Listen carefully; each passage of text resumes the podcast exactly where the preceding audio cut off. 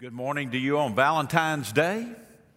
I want you to know you are the true remnant in worship today. The, the Bible talks about with a lot of praise for the remnant of those that are really dedicated. And yet, on a day like this, I wonder if God in heaven just kind of smiles and said, Bless their heart, they don't have a lick of sense.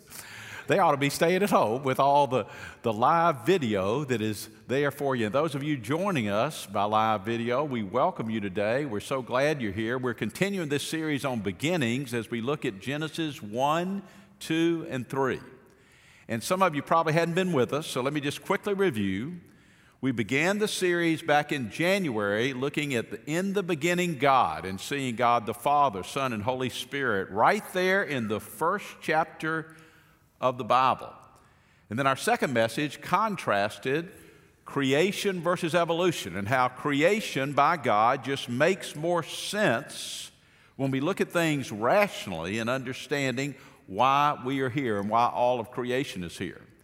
Then in our third message, we looked at the balance of work and rest as God took a Sabbath after a hard week of work, a demanding week of work, and set an example for all of us in the balance of work and rest. Then Paul Coleman took you through a part of Genesis 2 where God said, Look, you've got great freedom in this garden, but there's one tree, the tree of knowledge of good and evil, you're not to eat. And we know what happened there. And then last Sunday, we took a week from the series as Paul Chitwood, the president of our International Mission Board, really described to us why we are here. That there's still people on this earth that have never heard the good news of Jesus Christ, and God has left us here to be sure that His Great Commission is taking the gospel to every people group on the face of the earth. Now, today, we come back to Genesis 2 and our theme of In the Beginning as we look at the beginning of marriage and how appropriate on Valentine's Day to look at the signs of a healthy marriage as we go all the way back to the beginning of marriage, the very first institution of man. And so I want to ask you to turn in your Bibles, or if you have one on your phone or iPad, turn on your Bibles now as we look at Genesis 2, verses 18 through 25. And I ask you to stand, if you're a part of the remnant in here, let's stand for the reading of God's Word in Genesis 2, verse 18. Then the Lord God said, It is not good for the man to be alone. I will make him a helper suitable for him. Out of the ground, the Lord God formed every beast of the field, every bird of the sky, and brought them to the man to see what he would call them. And whatever the man called a living creature, that was its name. The man gave names to all the cattle, to the birds of the sky, to every beast of the field, but for Adam there was not found a helper suitable for him. So the Lord God caused a deep sleep to fall upon the man, and he slept. And then he took one of his ribs and he closed up the flesh at that place. And the Lord God fashioned into a woman the rib which he had taken from the man and brought her to the man. And the man said, This is now bone of my bones and flesh of my flesh. She shall be called woman because she was taken out of man. For this reason, a man shall leave his father and mother and be joined to his wife, and they shall become one flesh. And the man and his wife were both naked and were not ashamed. Father, as you take us back to the beginning, the beginning of marriage, I pray on this Valentine's Day that you will speak to us clearly through your word about the signs of a healthy marriage and Father, as always, when we look into your word, be it the old covenant or the new covenant, may our time be centered on you through the person of Jesus Christ. For it's in Christ's name that we pray. Amen. The institution of marriage is struggling. That is not news to you the rate of divorce, we could talk about the stats, they're off the charts, but that's not all. Because so many have been burned by divorce, either divorce in their life or the divorce of their parents, cohabitation is now the dominant and majority choice of the millennial generation. It's not the exception, it is the norm. And not only that, when the Supreme Court redefined marriage in its Obergefell decision to include same sex marriage, we know that now the Supreme Court has opened Pandora's box as to all the varieties of marriage. Because, in the name of justice, if you redefine marriage to include same sex marriage, how in the world, in the name of justice, can you outlaw polygamy or polyamory marriage, which is multiple partners in marriage, or incestuous marriage, as long as you're talking about two consenting or more consenting adults? There's no telling what our culture will see when it comes to marriage in the days ahead, but this is not what God had in mind. And as we go back to the beginning of marriage, we see exactly what God had in mind the union of one man and one woman together for life. Now, understanding that, let's begin where God's word begins in verse 18. Then the Lord God said, It is not good for the man to be alone. I will make him a helper suitable for him. Now, if you've been with us in this series, you know all through Genesis 1, with very various aspects of creation, God says, and it is very good. It is very good. At the end of his creative process, he said, It is very good. But this reminds us that Genesis 2 now fills in some details and tells us that in God's creative process, Adam was created first, and for a time, Adam was the only human being in the Garden of Eden. Everything was great. He had the perfect place to live, he had the perfect job, but God says something is not good. Because God has in mind the ultimate human relationship, and that's what we're going to see in His invention of marriage. So God says it is not good that Adam is alone.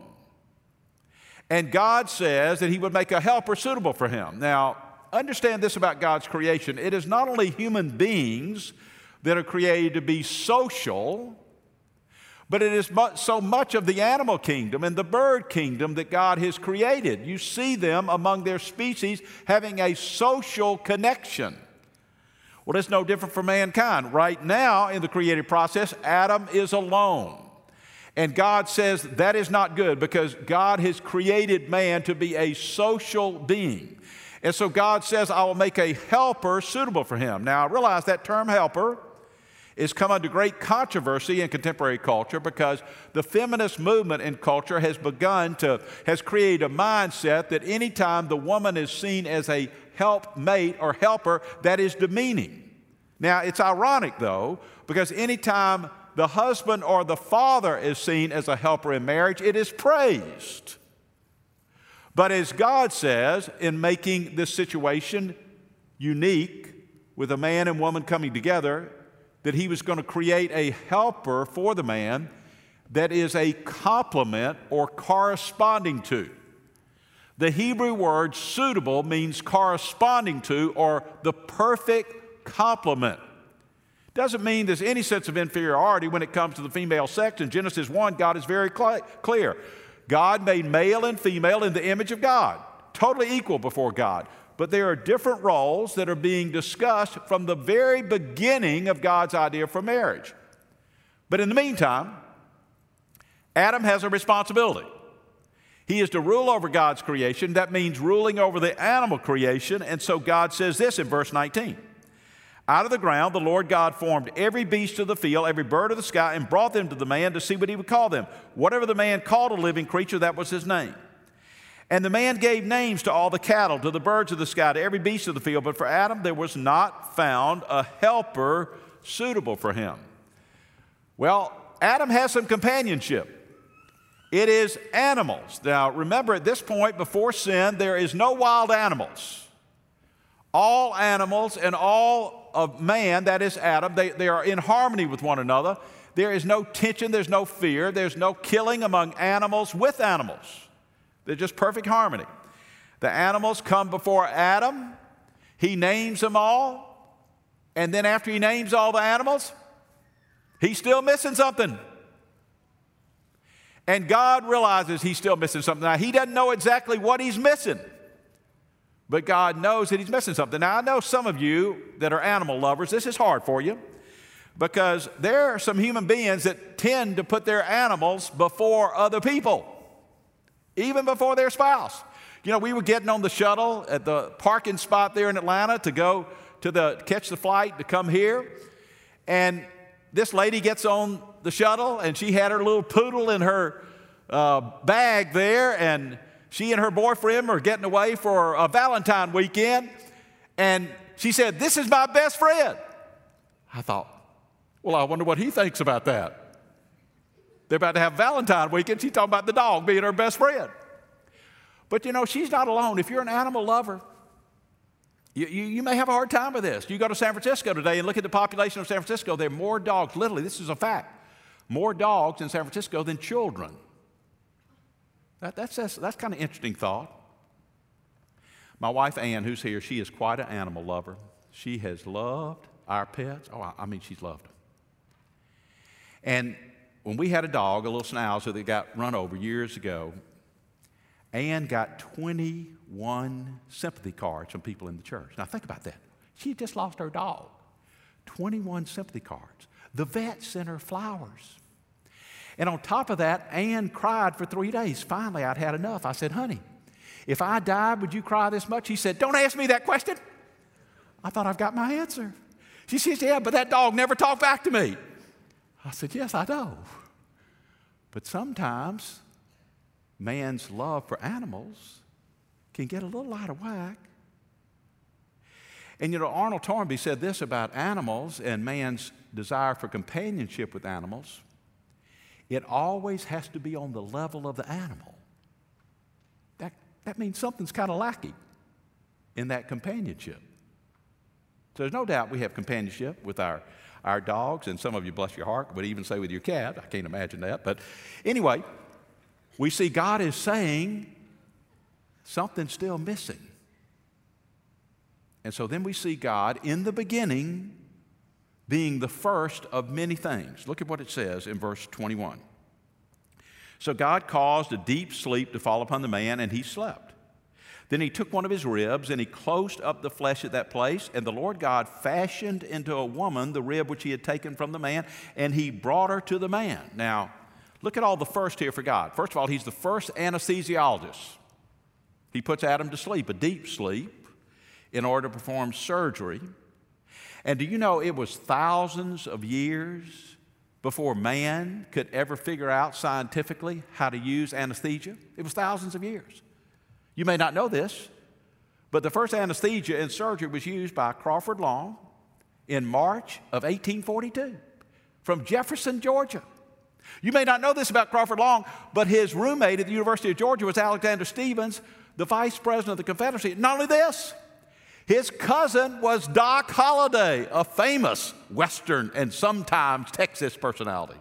Crawford Long was an interesting guy, but it took thousands of years before man could ever figure out how to use anesthesia. God was the first.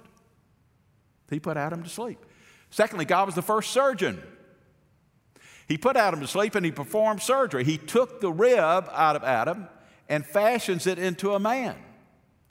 And it doesn't even say he sewed up Adam. It says it closed, he closed his flesh. In other words, evidently no stitches. Can you imagine? First surgeon, no stitches. Thirdly, God is the first master artist. Now, we've seen God as the master artist in Genesis 1 with his extraordinary creative power, but now he comes to the most beautiful of his creation. It says that he fashioned from the rib a woman. And the word fashion means built. In other words, God built or fashioned or brought about a woman in his creative process now to be the perfect companion to Adam. And we see how God is a master artist because, after all, there is nothing more beautiful in God's creation than a beautiful woman, and that's what God did. But not only that, God is the first matchmaker. Now, for most of history, the parents would select the spouse for their child. That was the, what's happened in the majority of history in culture after culture. But it was Western man a couple hundred years ago, maybe several hundred years ago, when all of a sudden Western man decided that marriage shouldn't be the parents' decision, it should be built on romance. And as we saw in the 20th century, the stats on that didn't work out too good. So now man has reverted back to the matchmaker because parents would go to the village matchmaker to find a suitable match for their child. But now the modern day matchmaker is the internet. How many of you watching online or worshiping today, you met your spouse through the internet? Why? Because the internet is seeking to find someone who is compatible. It's the modern day matchmaker. But not only that, God is the first father of the bride. He brings this beautiful woman, Eve, to Adam. And look at Adam's response in verse 23. The man said, This is now bone of my bones, flesh of my flesh. She shall be called woman because she was taken out of man. In other words, Adam is overjoyed. He starts quoting poetry right there. It wasn't even Valentine's Day. And he was quoting poetry. He was so moved at how beautiful she was. And he's thinking to himself, This is exactly what I've been missing, and I didn't know exactly what it was. And she is so much like me, but there's just a little bit of difference, and that little bit of difference makes all the difference in the world. She's wonderful, she's beautiful. And so we see Adam is thrilled, he is overjoyed as God has brought about the perfect match in what would be the only perfect marriage in the history of man. And then we come to verse 24, and this is a key verse. Now, listen, are you listening? Don't miss verse 24. It's not only Moses that writes down verse 24 under the inspiration of the Holy Spirit and the leadership of God, but Jesus in Matthew 19 5, when he was asked about divorce, he begins to talk about the importance of marriage. And in Matthew 19 5, Jesus directly quotes Genesis 2 24. And not only that, when the Apostle Paul is giving us that ultimate passage in teaching about Christian marriage in Ephesians 5, in verse 31 of Ephesians 5, Paul too quotes this very verse from Genesis 2:24. So with Moses and Jesus and Paul, I think you and I need to take this verse seriously. This is important. This is giving us the three keys to a, a successful, healthy marriage. For this reason, a man shall leave his father and mother and be joined to his wife, and the two shall become one flesh. Now, first of all, to leave. What this is saying is that the first key is you want to be sure that your spouse is your best friend. Well, how do you get that, Brian, out of that part of the verse? It says, leave father and mother. And how in the world would they say that the man is to leave father and mother versus the woman leaving father and mother? I don't get that. This is what God is telling us. You want to be sure that when it comes time for marriage, that the person you're marrying is your best friend and stays your best friend, and that no mama and no daddy is to come before your spouse. And later on, if God blesses you with children, no child is to come before your spouse. And if you have a best friend, no best friend is to come before your spouse. Your spouse is to be your best friend. God is not saying that you got to stop loving your parents or loving your ch- children or loving a good friend. No. But the priority changes to where your best friend, the one that you prioritize over any human being on the face of the earth, is your spouse. And if you're thinking of marriage and the person is not your best friend, maybe you have a good friend you're closer to than that person, then you're not ready for marriage. And if you are married and your spouse is not your best friend, this is a perfect time for you to repent and recognize that you have fallen into sin. Because if any other human being comes before your spouse, your priorities are out of whack. That is not good. You say, well, my parents need me, or my child needs me. Certainly. You're to love and care for them, there are times where the needs in their life are going to be greater than the needs of your spouse. I fully understand that. But that is not to be the overall priority of your marriage.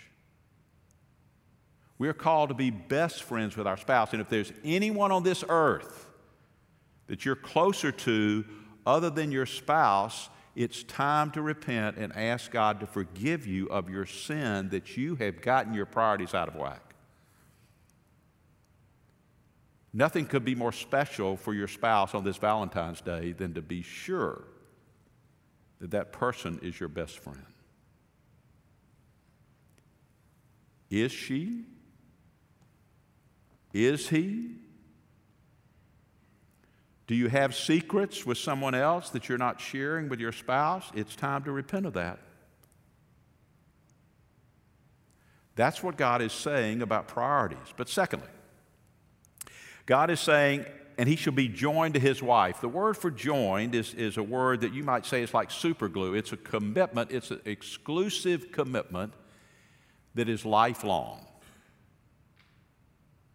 And why is this so important? Because this builds trust in the marriage relationship. When divorce is not a consideration, when exclusive commitment is to one another, there is a trust that is built up that allows the marriage relationship to be all that God calls it to be. You see, love is most of all about commitment. Love is not a feeling, most of all, it's about commitment. But the beautiful thing is when the commitment is there, then the feelings and the romance will often follow. Ann and I have been privileged to be married over 46 years now. And to understand how important this is, just imagine this. Imagine me going to Ann one day and say, You know, honey, I love you. And I've decided I'm going to be loyal and faithful to you 362 out of 365 days. That shows you how much I love you. But the other three days, I'm going to do what I want with whatever woman I want. Now, how do you think Ann's going to feel about that? She'll say, No way, baby. That's not going to fly. Because the commitment in marriage is not only lifelong commitment, it is exclusive commitment, like our relationship with the Lord Jesus Christ.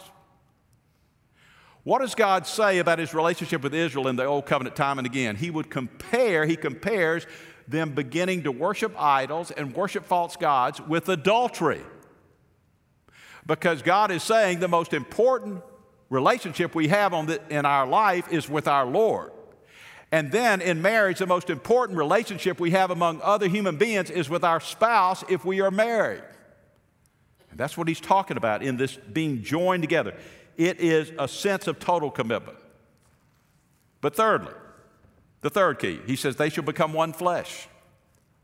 You see, God is the inventor of sexual intimacy and pleasure. It is a good thing in the context of committed love and marriage between one man and one woman. That's what God has in mind. And so, what God is saying to us is that means that premarital sex is outside the will of God.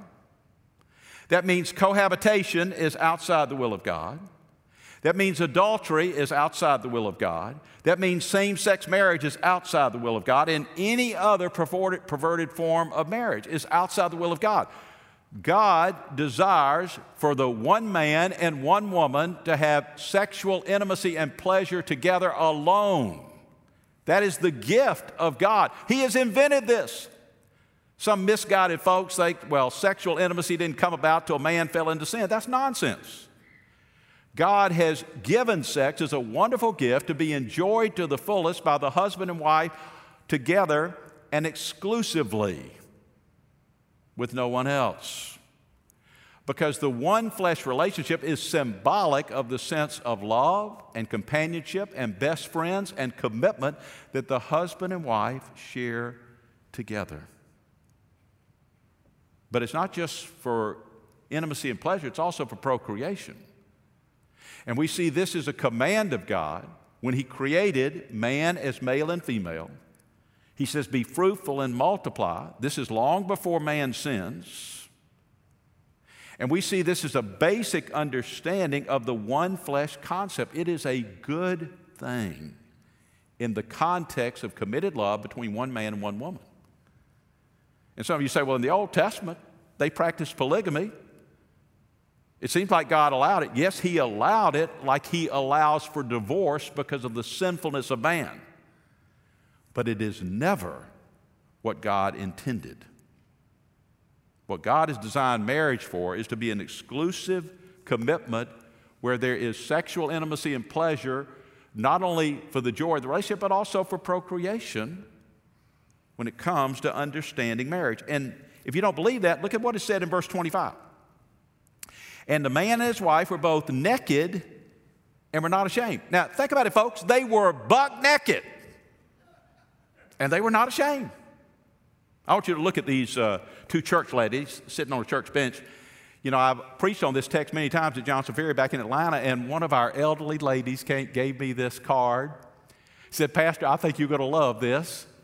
It's two church ladies saying, Is it butt naked or buck naked? Well, in the South, we say they were buck naked. In other words, Adam and Eve were buck naked and not ashamed. And part of it is they both look real good. You see, at this stage of life, there's no sin, so there's no sags and things being out of whack and in the wrong place and overweight or underweight or whatever. They were perfect.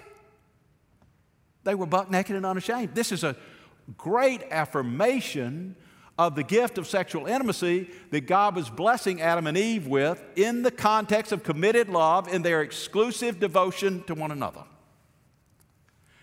So, what happened? This is the only perfect marriage in the history of man. What happened?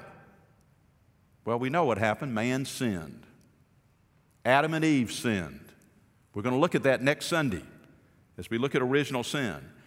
And because of sin, man and woman began to look at one another differently.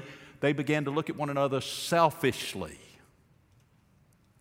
And when we begin to look at a fellow human being selfishly, then very often that is how we can use that person to satisfy our desires rather than loving that person unconditionally. And that's what happened to marriage.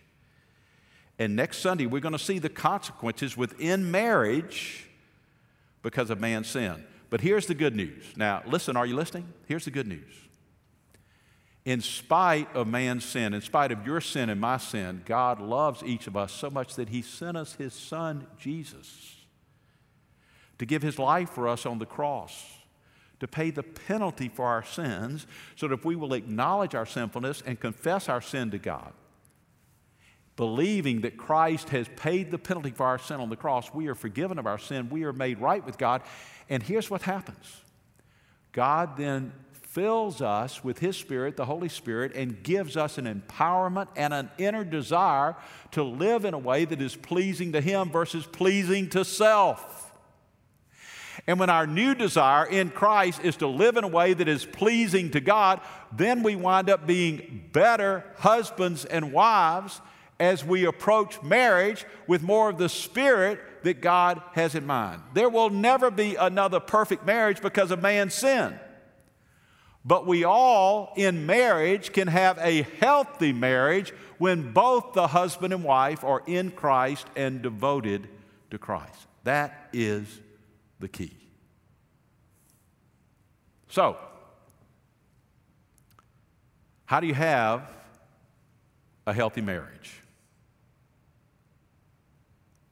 Number one, let God be your matchmaker.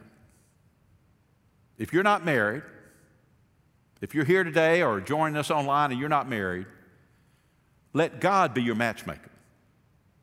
He's the best. He knows you and He knows that person He's going to bring you to or bring to you. Let God be your matchmaker. And when you let God be your matchmaker, that means that, first of all, you need to be sure your heart in life is devoted to following Christ. And you want to marry someone who is also devoted to following Christ. Now, if you're single and dating and you meet somebody you think this may be the one and you ask them, Are you a Christian? Well, look, 95% of Americans are going to say, Yeah, I'm a Christian. That's the wrong question. You want to ask them, Tell me a little bit about your spiritual life. Tell me a little bit about your faith. Tell me a little bit about what's most important to you. What are the priorities of your life? What gives you the greatest meaning? And then, if you're a true follower of Christ, you'll be able to discern if they are a true follower of Christ because that is the starting point.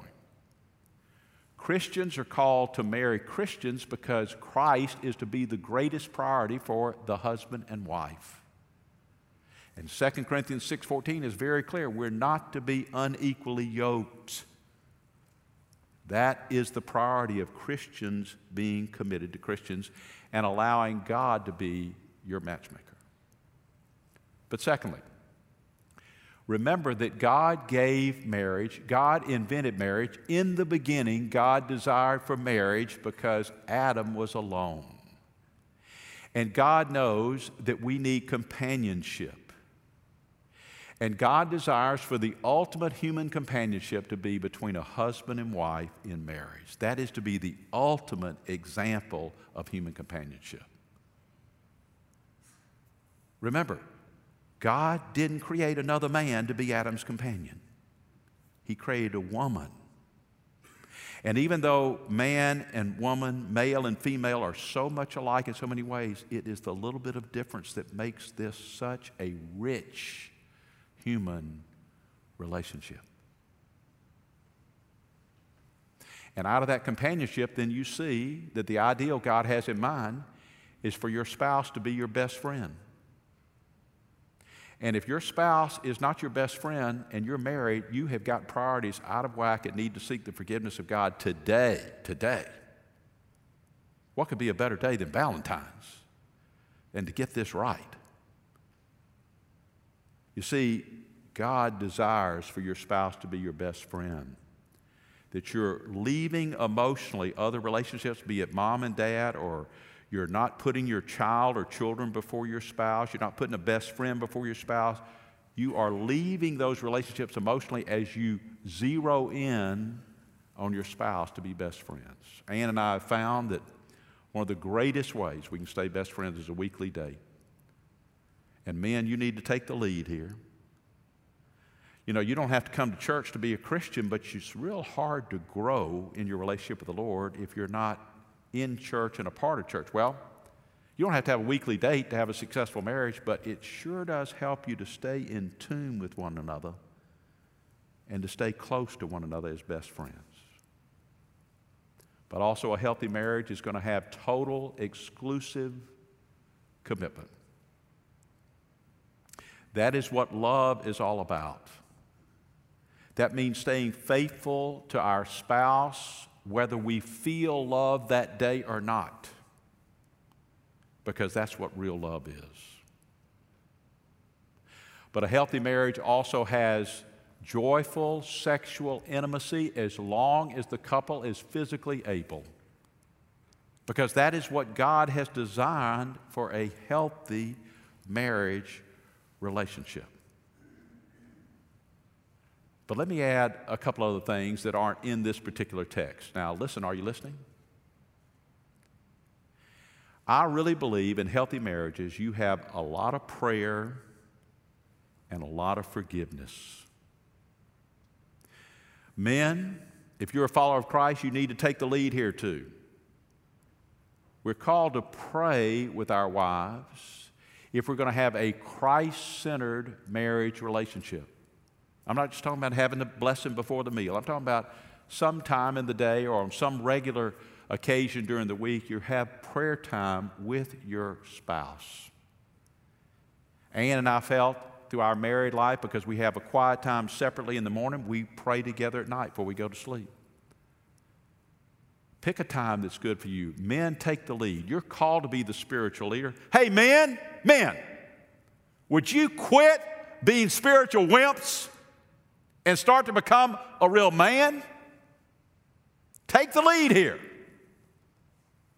You be the leader in seeing that you keep the romance in your marriage by having that date time with your spouse. You be the leader in seeking to pray together with your spouse in a time that fits both of you.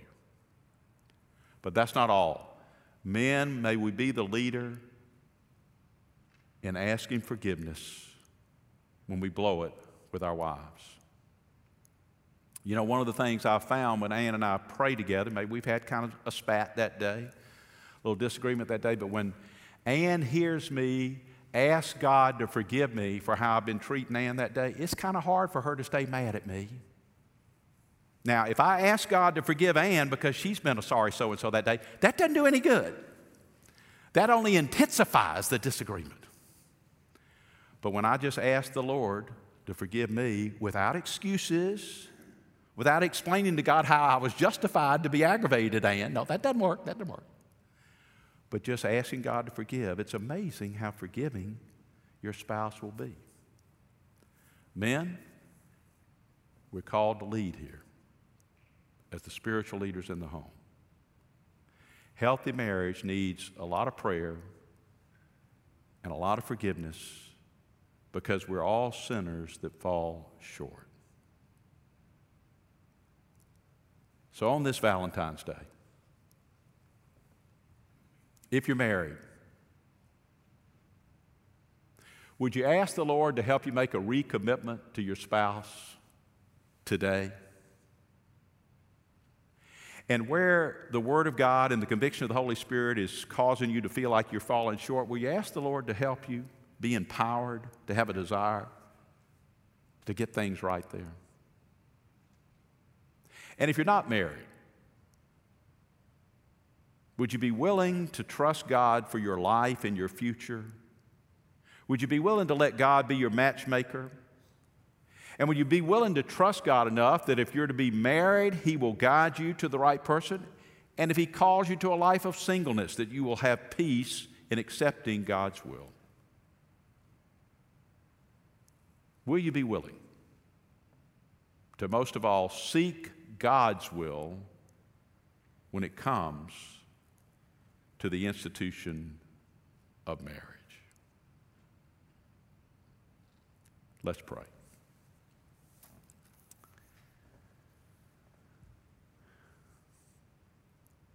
Father God, I pray for all those that are married, that are joining us online, that are here in person.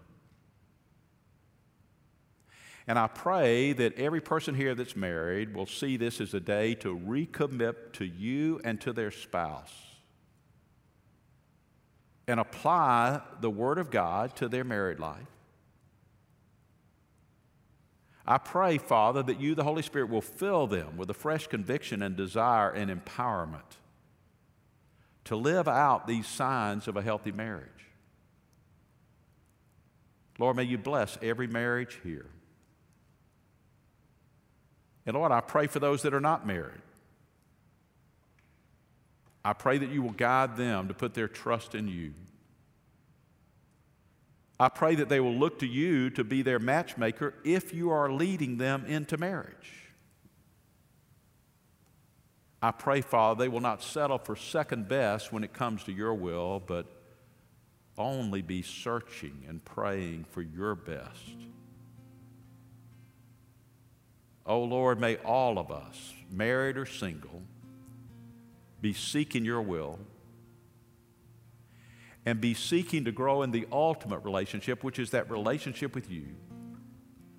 So that when and if some of us are led into the ultimate human relationship in marriage, we can be the person that you're calling us to be through Jesus Christ. Father, we pray this prayer in Jesus' name. Amen.